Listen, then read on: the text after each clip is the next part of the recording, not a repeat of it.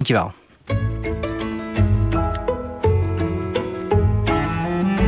De column van Nelke Noordervliet. Al geruime tijd bespeur ik bij de consument van verhalen een grote behoefte aan echt gebeurd.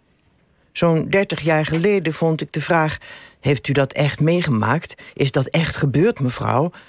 Een nogal naïeve vraag van een onervaren lezer die nog nooit had gehoord van de suspension of disbelief en de ingevulde onbestimdheidsstellen, de ankers van de literatuurwetenschap, waar de maker van historische fictie vast op vertrouwt. Mijn weder-wedervraag was altijd: Is het in uw ogen een beter boek als u weet dat het echt is gebeurd? Deze gewetensvraag impliceert natuurlijk dat de kwaliteit van het vertelde verhaal niet berust in het werkelijkheidsgehalte. Ja, natuurlijk vonden ze van wel, maar dat durfden ze me niet te zeggen. Inmiddels is in de literatuur de dwang van de werkelijkheid en het echt gebeurde toegenomen. Met verzonnen verhalen gaat het in de boekhandel niet zo goed. Het nieuwe genre life writing daarentegen kent vele aanhangers en beoefenaars. De literatuurstudie aan de universiteit houdt zich verregaand bezig met het thematisch groeperen van romans rond intersectionaliteit, gender, postkolonialisme. De roman dus in dienst van de werkelijkheid, de schrijver als actievoerder. De waarde wordt afgemeten aan het engagement met een maatschappelijk relevant onderwerp. De eis van sommige pressiegroepen is dat een mannelijk auteur zich niet mag aanmatigen te weten wat er in een vrouw omgaat.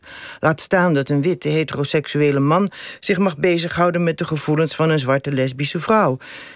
Het is allemaal een stuk ingewikkelder geworden dan toen Tolstoj Anna Karenina schreef.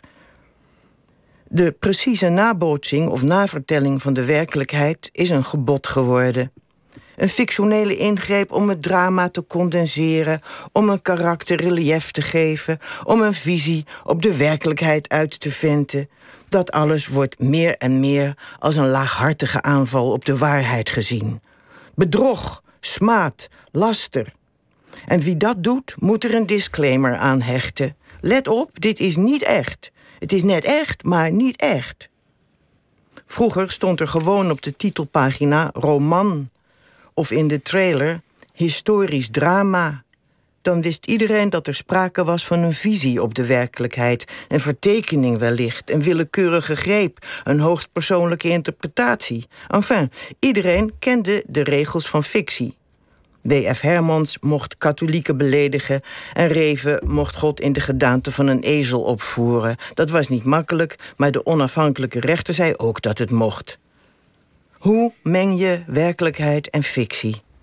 Ik houd me er al dertig jaar mee bezig. Hier is het laatste woord nog niet over gesproken. Echt waar niet. Nee, Nelke, dankjewel. En, en alsof de duivel ermee speelt. We gaan het dadelijk over dit probleem hebben. Naar aanleiding van de serie The Crown natuurlijk. Over werkelijkheid en fictie. En begrijpen mensen het verschil nog wel? En kunnen ze dat nog wel begrijpen? Willen ze dat nog wel begrijpen? Dankjewel.